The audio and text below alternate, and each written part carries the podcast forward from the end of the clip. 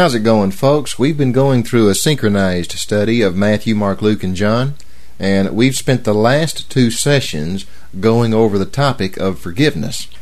And believe it or not, we're going to cover it again in this session, only this time we're going to address a parable that Jesus gave, and it's called the parable of the unforgiving servant. Now, the reason why we set this aside for some special time, although I don't think the podcast is going to be that long, we set it aside here because, folks, people take this parable and they think if you are not as forgiving to others as God is to you, God will revoke your salvation and send you straight to hell. And if you take this parable, just read it, that's how it looks. But, folks, when you put it back in its context, that's not what it's saying. So I'm glad we, we spent as much time as we did recently building the foundation for the context. My gosh, two and a half hours of context.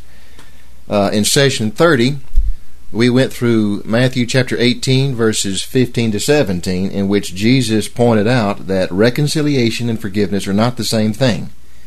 He laid out the groundwork for how we're to be reconciled with fellow believers if they've wronged us. There's conditions set. And if those conditions are not met, we're to be set free from the relationship. If a brother in Christ has wronged us, we're to address it, but do it privately. We go to them, address what's going on, and Jesus says if they listen to you, then you've gained your brother. In other words, you've won back fellowship, you've straightened out the problem, whatever it was. But if there's a wrong that's been done and they will not listen to you, then you take one or two more so that in the mouth of two or three witnesses every word may be established. In other words, just in case you're part of the problem. But if you're not part of the problem, if they are the problem, and if they still won't listen, then get everybody involved. But then Jesus sets us free from any obligation after that. He says, if they still won't listen, then let them be unto you as a heathen. In other words, they're not your problem anymore. And then in session 31, we covered Matthew chapter 18, verses 18 to 22 in which Jesus confirmed the authority that he just gave to us, the freedom to do this, by saying, Whatever you bind on earth has already been bound in heaven, and whatever you loose on earth has already been loosed in heaven. Again, I say to you, if two of you agree concerning anything that you ask, it will be done by my Father who is in heaven. For wherever two or more are gathered in my name, I'm right there in the midst of them. Well, Peter's listening to all of this, and I'm sure he likes what he's hearing, but he's noticed something that Jesus has not addressed. What about the sin debt? Whenever somebody commits a sin, whether it's a sin against me or God or whoever, it creates a sin debt. Forgiveness requires atonement for the sin that's been committed. And all throughout the Old Testament, rules for atonement were laid out. It always required blood. So Peter brings that up. He says, Lord, how often shall my brother sin against me and I forgive him? Up to seven times. The priests had a rule for three, sort of a three strikes and you're out kind of thing. Since Peter probably had a little idea about the symbolism behind numbers, and seven always represented something that was complete, he thought he would impress his master. Now, we don't know if that's true. That's just what a lot of people think, and I think that probably has something to do with it. But Jesus says, No, no, not seven. I don't say to you seven times, but seventy times seven times. Now, folks, right here, this is where you know Peter probably had his mouth fall to the floor because they're probably thinking, where are we going to get enough blood to pay for all that atonement? You and I know what he's talking about because we've seen how the story ends. But they didn't.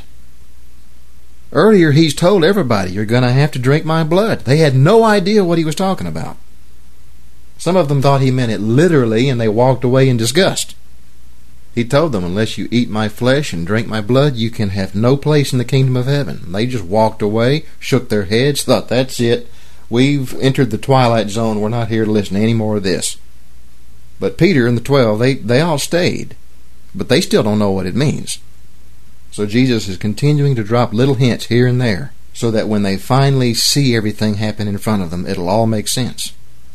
Earlier at the Sermon on the Mount, Jesus said, When you're to pray, Ask the Father to forgive you of your sins in the same way that you forgive others. Forgive us of our debts as we forgive our debtors. What in the world does that mean? None of that makes any sense, folks, until after you see what happens at the cross. Because the blood of Jesus Christ is sufficient to not only cover all of my debts made against God the Father, but all debts made against me. Now, this isn't automatic. You have to put them there. Just as our sins were put on the cross when we got saved, we have to put the debts that people accrue against us onto the cross. And we covered every bit of that in our last session, session 31. If you're interested, we spent 90 minutes talking about it, explaining exactly what that means, giving all kinds of examples and scenarios. If you're interested in that, check it out, session 31. But that's the context for the parable that we're going to get into in this session. Jesus laid out conditions for reconciliation when that's necessary, when it must be done a certain way, when it can't be, what you're supposed to do then. Peter's all on board. Doesn't have a problem with any of that, except what about the debt? So Peter asked him, Lord, how often shall I forgive my brother if he offends me? Seven times? Jesus says, not seven times, but seventy times seven times. Verse 23, Jesus said, Therefore the kingdom of heaven is like a certain king who wanted to settle accounts with his servants. And when he began to settle accounts, one was brought to him who owed him 10,000 talents. And folks, that was a very impressive number for that time. In today's economy, we're talking millions, if not billions of dollars. Verse 25 But as he was not able to pay, his master commanded that he be sold, with his wife and children, and all that he had, so that payment would be made. The servant fell down before him, begging and saying, Master, have patience with me, and I will pay you all. Then the master of that servant was moved with compassion, released him, and forgave him the debt. But that servant went out and found one of his fellow servants who owed him a hundred denarii. In today's economy, we're talking about twenty dollars. And he laid his hands on him, took him by the throat, saying, Pay me what you owe. So his fellow servant fell down at his feet and begged him, saying, Have patience with me, and I'll pay you all. But he would not. He went and threw him into prison till he should pay the debt. So when his fellow servants saw what had happened, they were very grieved. So they came and told their master all that had been done. And then his master, after he had called him, said to him, You wicked servant! I forgave you all that debt because you begged me. Shouldn't you have also had compassion on your fellow servant, just as I had pity on you? And his master was angry and delivered him to the torturers. Some of your Bibles say tormentors until he should pay all that was due to him. And then verse 35, Jesus says, So my heavenly Father also will do to you, if each of you from his heart does not forgive his brother his trespasses. Now, folks, if you're like me, this parable was very comfortable until we got to the end. It turns out there are four interpretations to this parable, and I'm going to give you all four of them so you can make up your own mind. The first interpretation is a general, vague interpretation which basically suggests that since God forgave us of all of our sins, we ought to forgive each other. This first interpretation equates the 10,000 talent debt that was owed to the master to our sin debt that's made against God the Father. And God obviously forgave us of that debt when He sent His Son to the cross to pay for it. So when you compare that massive debt that we owe to God with, say, a $20 debt that's owed by another Christian to us, no matter what the debts are, they're trivial compared to the debt that we owe to God. And therefore, we should be forgiving toward each other. And that's as far as they go with that interpretation. They stop there. They don't address verses 34 and 35. Which to me, folks, that's the elephant in the room. The master took this wicked servant and revoked his prior forgiveness, it would seem. Jesus ended this parable with a threat. So my heavenly Father will do to you if you do not forgive your brother of his trespasses. So this first interpretation of the parable, they teach the main idea. Yeah, we're Christians, we're supposed to be forgiving toward each other. But what happens to us if we aren't? Which leads us to the second interpretation of this parable, and it agrees with the first interpretation, but chooses not to ignore verses 34 and 35. And this second interpretation interprets those two little verses as follows The wicked servant who had his debt forgiven had that debt reapplied when his forgiveness was revoked and was sent to hell because he did not forgive his fellow servants as his master forgave him. And with that interpretation of the parable comes Jesus' threat. Every one of you Christians out there who believed on Jesus Christ to pay for your sins, you could have that forgiveness revoked if you don't forgive your fellow Christians the way God the Father forgave you. Therefore, a Christian can lose their salvation and not be taken to heaven when they die if they lived a life of unforgiveness. That's the second interpretation. And it's widely taught. But that interpretation of this parable does not reconcile with John 3:16.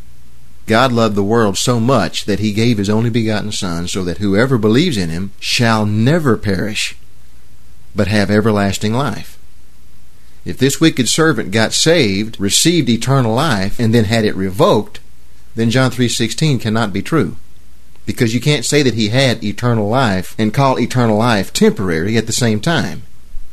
And folks, if that's what happened, he lost it quickly. I mean, he got saved, and then the first sin he committed, he lost it.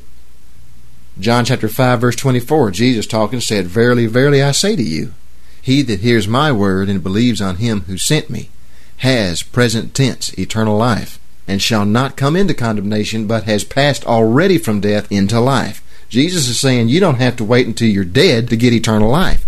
It begins the moment you start believing. If eternal life can be revoked, it's not eternal, is the point I'm trying to get. However, others would disagree and say that eternal life may be eternal, but keeping eternal life is dependent upon certain conditions of obedience. Well, let's see if that's true. John chapter 10 verse 28. Jesus said, I give unto them eternal life, and they shall never perish, neither shall any man pluck them out of my hand. Why is that a big deal? Because this wicked servant was a man. When you get saved, you are put in Jesus' hand, and you are a man. If no man can pluck you out of Jesus' hand, that means you can't jump out. You can try, but Jesus is not going to just sit there with his hand open, let you walk around and jump off. If that were the case, then there would be no point in being in Jesus' hand to begin with. But guess what?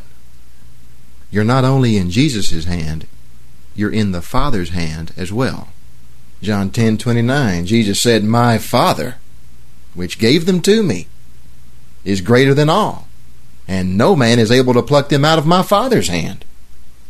So you're in the Son's hand, you're also in the Father's hand. And Jesus said as far as both are concerned, no man can pluck them out. And you are a man, so you cannot pluck yourself out of their hands. If you go back to John chapter 1, look at verse 12 and 13, that was John's introduction to the whole gospel. He said, But as many as received him, to them gave he the power to become sons of God, even to them that believe on his name, which were born not of blood, and nor of the will of the flesh. In other words, mankind's power did not do this. It was of God. It was a spiritual rebirth. Jesus told Nicodemus, You must be born again. If you're born again, you can't become unborn. You can't change that. It's irreversible. Ephesians chapter 2, verses 8 and 9. Paul said, It's by grace that we are saved through faith, and that not of ourselves. It's the gift of God, not of works, lest any man should boast. Ephesians chapter 1, verse 13 says, You were sealed with the Holy Spirit of promise. You cannot break that seal, folks. That's why they call it a seal. Ephesians 4:30 says we're sealed unto the day of redemption. If you can break that seal before the day of redemption, then that verse cannot be true. Titus 3 verse 5. Paul speaks of our salvation saying that we got saved not by works of righteousness which we have done, but according to his mercy he saved us by the washing of regeneration and renewing of the Holy Spirit. Romans chapter 8, verses 38 and 39 says, For I am persuaded that neither death, nor life, nor angels, nor principalities, nor powers, nor things present, or things to come, nor height, nor depth, nor any other creature shall be able to separate us from the love of God which is in Christ Jesus our Lord. Paul's telling you you couldn't lose your salvation if you wanted to. Philippians 1 6, being confident of this very thing, that he which hath begun a good work in you will perform it until the day of Jesus Christ. And folks, that's just scratching the surface. If I wanted to, I could devote two hours to Bible verse after Bible verse after Bible verse promoting the fact that Jesus died to pay for the sins of everyone, that those who receive that salvation are sealed, they're reborn, they're recreated, and it's a new beginning without an end. So, with all of that in contrast, folks, That second interpretation of this parable cannot possibly be true. Something else is going on here. And this is where we come to interpretations 3 and 4, and I believe the truth is one of these two interpretations, although I don't know which one. I'm going to give them both to you and just let you make up your own mind. Both of them have a lot of things going for them. They both have a few problems.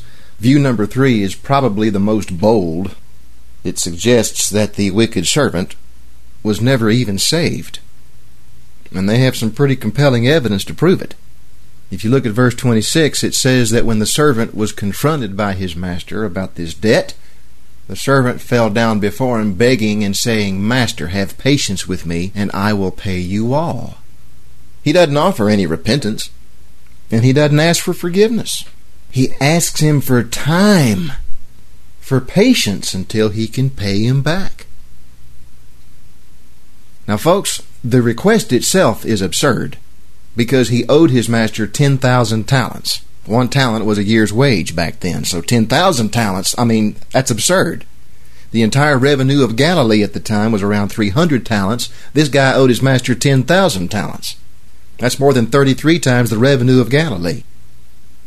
So to beg for patience and time to pay him back, it's a blatant insult to the master's intelligence. Both the servant and the master know that there's not enough time left in the universe to pay off that debt. And then in verse 27 it says, The master of that servant was moved with compassion, released him, and forgave him the debt, which means that he personally covered the debt himself. Now, the parable doesn't address where the master got the resources to cover this immense debt, but apparently it exists. The master had access to whatever it was he needed in order to cover that debt himself. And he's offering it to the wicked servant. He's forgiving the debt.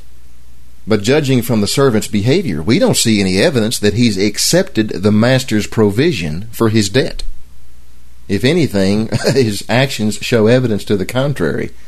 If you owed somebody billions of dollars, wouldn't you also be shaking the collars and roughing up people who owed you $10 here and $20 there?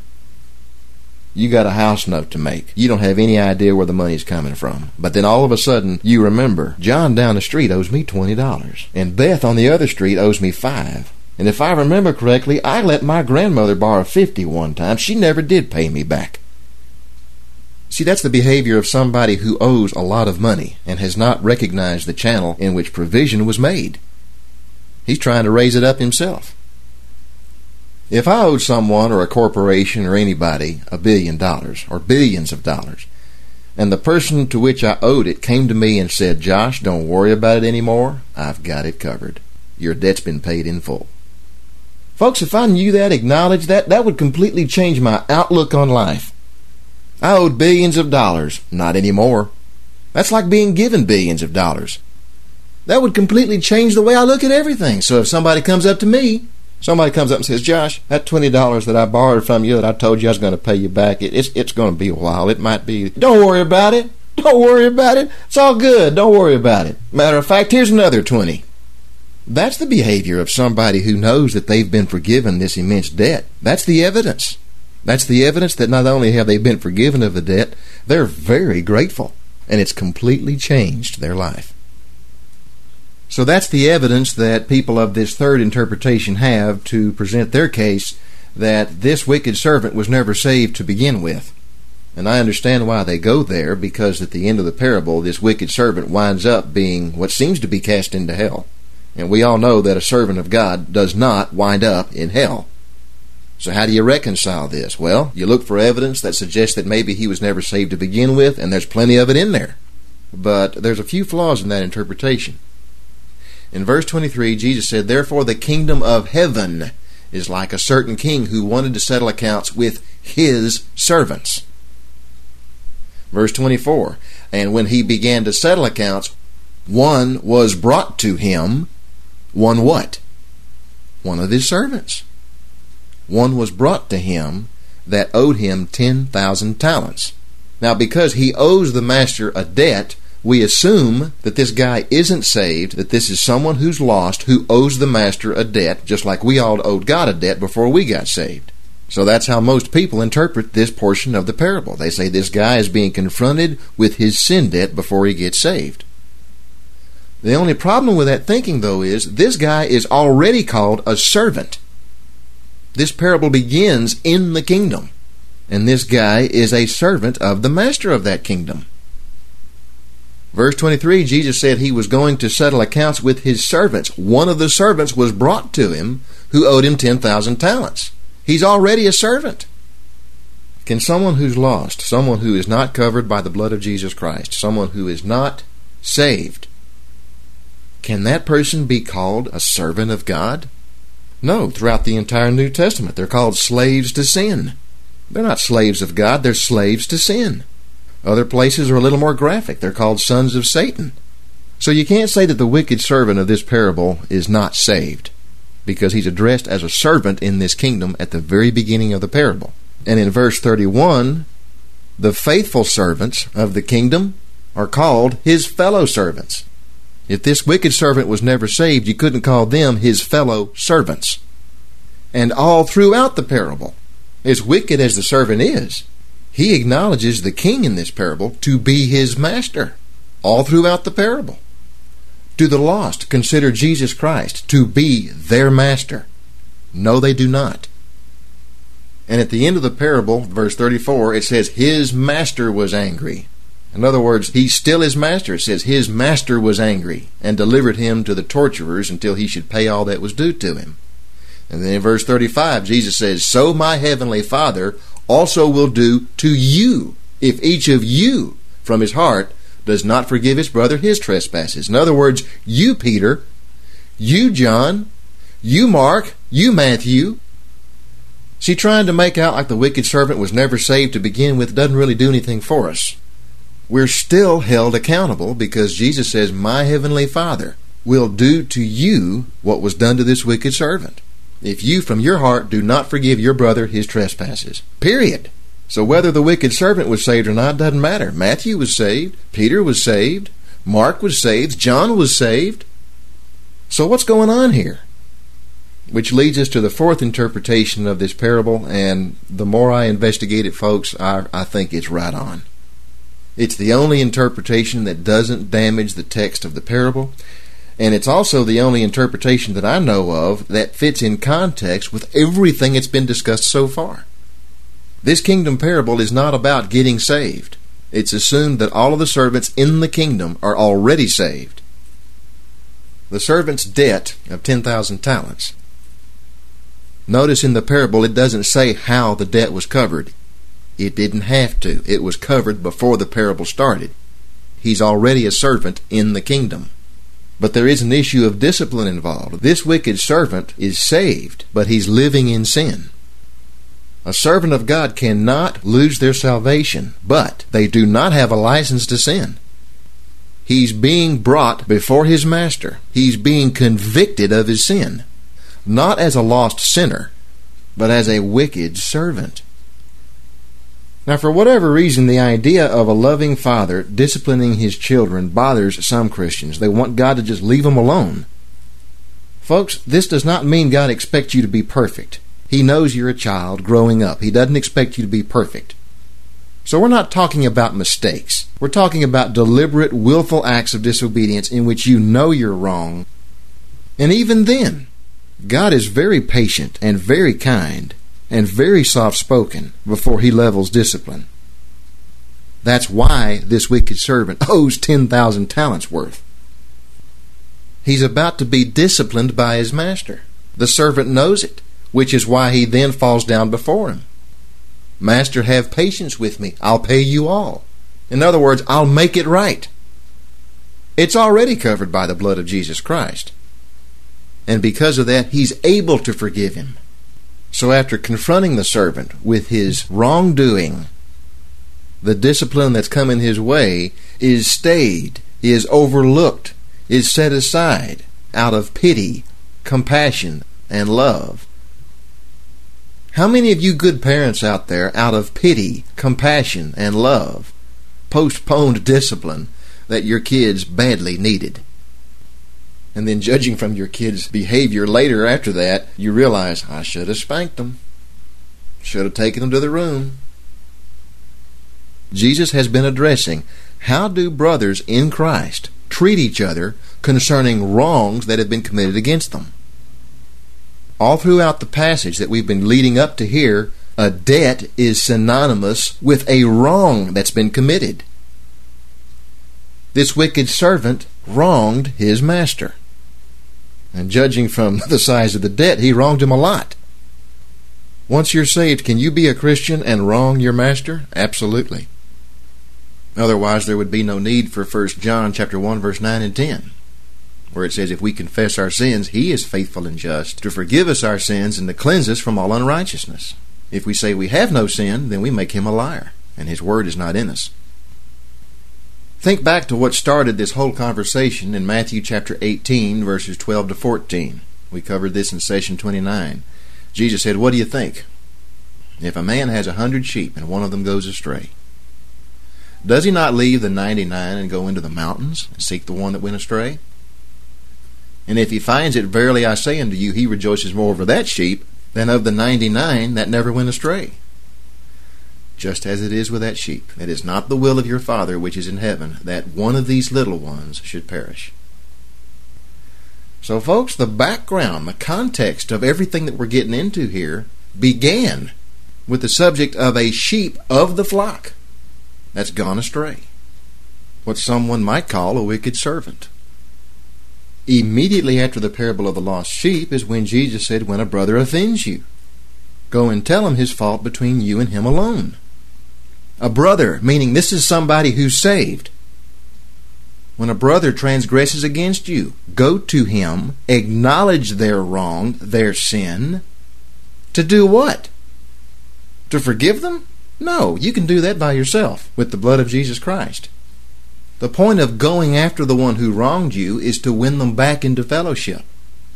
The good shepherd of the lost sheep could have just said, Oh, well, I forgive him. But that wasn't enough. I want to bring him back. He's out there wandering around lost. He's suffering because of the elements. He's not protected under my care. He's lost fellowship with the other sheep. He's lost fellowship with me. So if a brother in Christ has lost fellowship with you because of a wrong they've done, seek them out. Not to forgive them, you can do that by yourself, but to win them back into fellowship. Jesus said, if he listens to you, then you've gained your brother. If he will not listen, then get one or two more. One or two more what? Fellow servants, fellow sheep, brothers in Christ. If he still won't listen, take it to the whole assembly. Get all the sheep involved, all fellow servants. But if he will not listen to the whole assembly, what did Jesus say? Let them be unto you as a heathen. To which in session 30 we found out Paul took that to mean hand them over to Satan as though they're not saved. Everybody is subject to the tortures and torments of Satan as a member of this planet. When you're saved and sealed by the Holy Spirit, you're given spiritual protection. If you choose to live in sin and live in the flesh, that spiritual protection is being cast aside. So, in order to get your spiritual protection back up, God suggests that we hand people over to Satan so that they will use their spiritual reflexes to protect themselves. And we covered every bit of that in session 30. The Corinthian church had someone living in sin. Paul told the Corinthians in chapter 5 verse 5 of 1 Corinthians to deliver such a one to Satan for the destruction of his flesh that his spirit may be saved. When you read 2 Corinthians, you find out that it brought about the appropriate repentance. He was saved. Another example is from 1 Timothy chapter 1 verses 19 and 20 where Paul told Timothy that quote some individuals have made shipwreck of their faith and I delivered unto Satan that they may learn not to blaspheme. In other words, these people are not lost. These are Christians. These are servants of the kingdom. But, folks, when a person gets saved, they're reborn. And what are people reborn as? Babies. Infants grow up to be toddlers. Toddlers become kids. Kids need divine discipline. And, folks, don't let the word discipline scare you. This is an act of love, not an act of judgment, not an act of wrath. A loving parent disciplines their child. It's the way to protect them, to grow them up. when a lost person is saved, all of their sins, past, present, and future, are put upon the cross and all of them are paid for. But God does not make the cross a license to sin.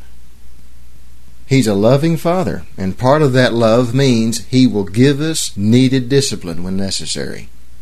He will postpone it as long as He can. But His love for us demands that He disciplines us when we need it.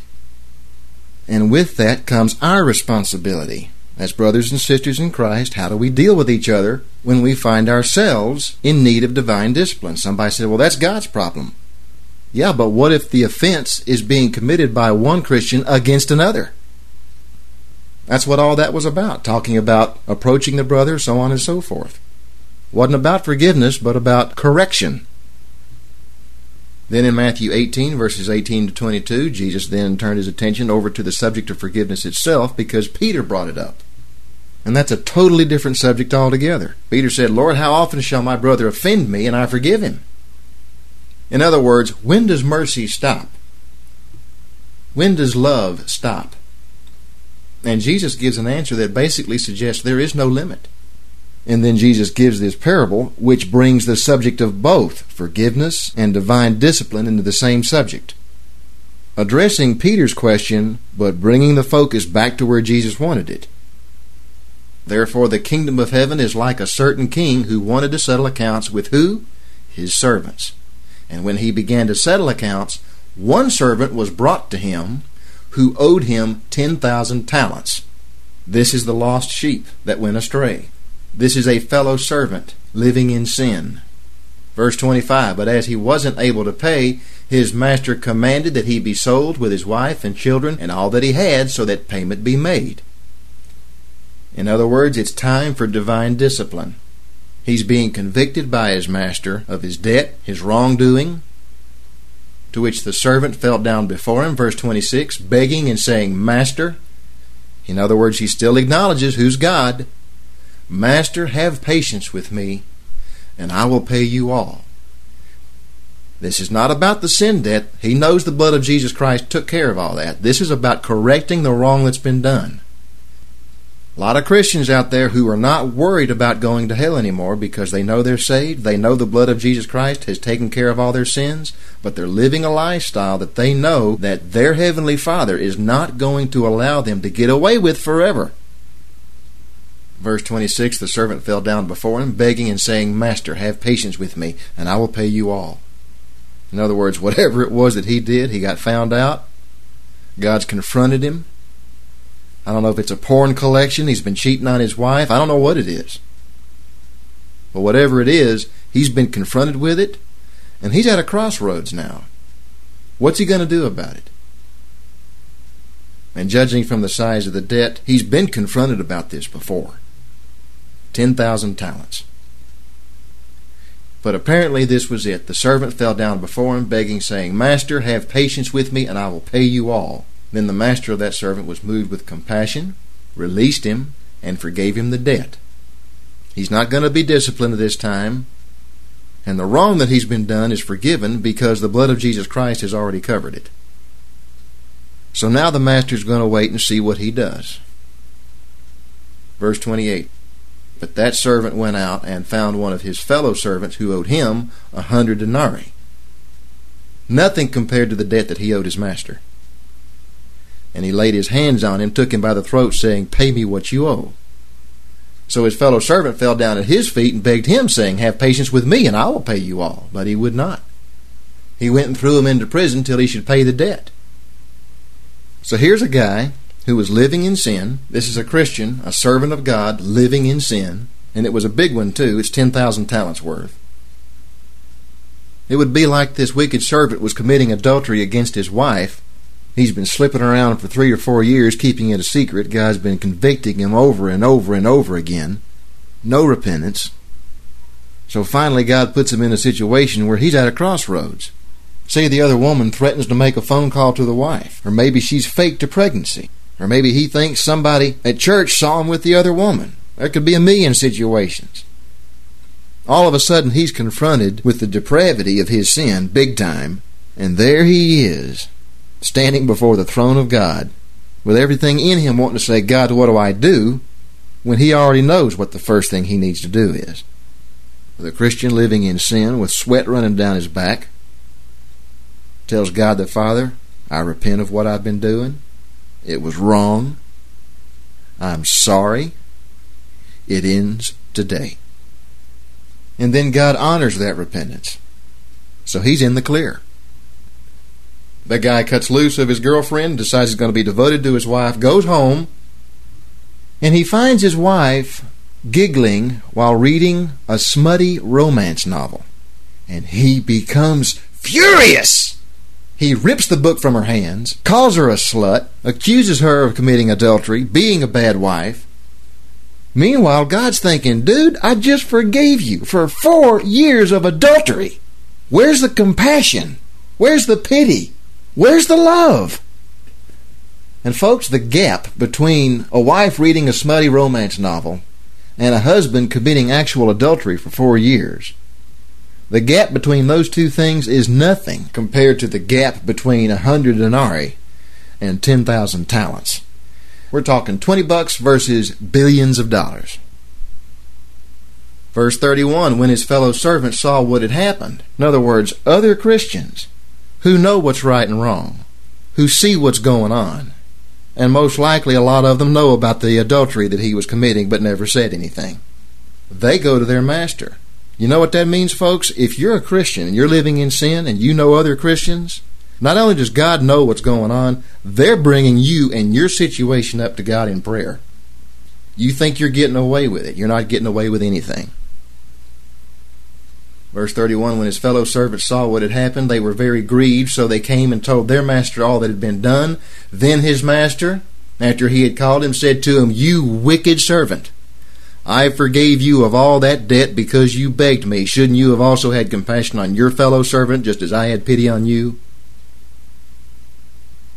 The master said, You wicked servant. And he handed him over to the torturers until he paid all that was due. And then Jesus says, So my heavenly Father also will do to you if each of you from his heart does not forgive his brother his trespasses. In other words, folks, of all the sins that a Christian can commit and be disciplined for, the one you better watch out for is unforgiveness. And the reason why, folks, is because God forgives us daily. When we think of God forgiving us for all our sins, we think of the cross being 2,000 years ago. Well, yes, the cross was 2,000 years ago, but your sins are a daily continuing thing. Jesus said paid in full, but from your perspective, you're still raising the debt. That's an act of mercy. That's an act of grace. We don't deserve any of it. Most of what God forgives us for, we don't even know we're doing. A lot of it we do know.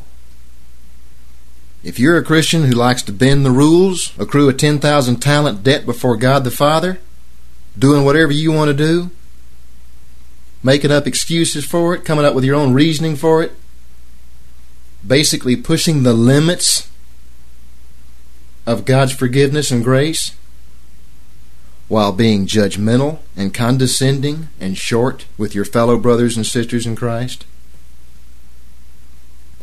God will not stand for that. God the Father will turn you over to the torturers until you pay all that's due. And folks, I've seen it in my life, I've seen it in the lives of others, I've seen it over and over again. The wicked servant in this parable is saved, I believe, folks, but he is being punished by tormentors for the debt of unforgiveness. The 10,000 talent debt are debts that he has committed in the flesh since he was saved. He's choosing to live in the flesh. And that's why he's being confronted by his Father. He hasn't lost his citizenship in the kingdom, but he's not walking in the Spirit, which is in love and in truth. And the pivotal point of this parable, which has been hidden by Satan because of all this debate about eternal security, the pivotal point is that if a Christian has not learned how to forgive his brother, then that Christian will live a life in torment. They're saved, but they won't act saved. They won't feel saved because their life will be subjected to the torment that Jesus spoke of here. And before you get worried, Unforgiveness is not suffering a wrong that's been committed. So if you're suffering pain from a previous hurt, that's not unforgiveness. If you want to know what unforgiveness is, go back and listen to sessions 30 and 31 because we covered all of that in great detail. So, anyway, that's the fourth interpretation of this parable, the parable of the unforgiving servant. That he's a Christian all throughout the parable, but he's living in sin, and his master confronts him with this debt. He doesn't exactly repent of it, but he acknowledges it, says he's going to do something about it, and the master forgives him. But then the servant goes out and judges his fellow servants for sins committed against him that are petty and insignificant microscopic compared to the sins that he just got forgiven for. So the master sees the hypocrisy and hands him over to disciplining tormentors. So that's the fourth interpretation of the parable of the wicked servant, the unforgiving servant. I'm not 100% certain, folks, that this is the accurate interpretation. But of the interpretations that are available, it seems to me to be the one that fits the most. But uh, you take these interpretations, read the scripture yourself, pray about it, come to your own conclusions. The parable of the unforgiving servant. And that's where we're going to leave it for now, folks. Until next time, we are out of here. You take care.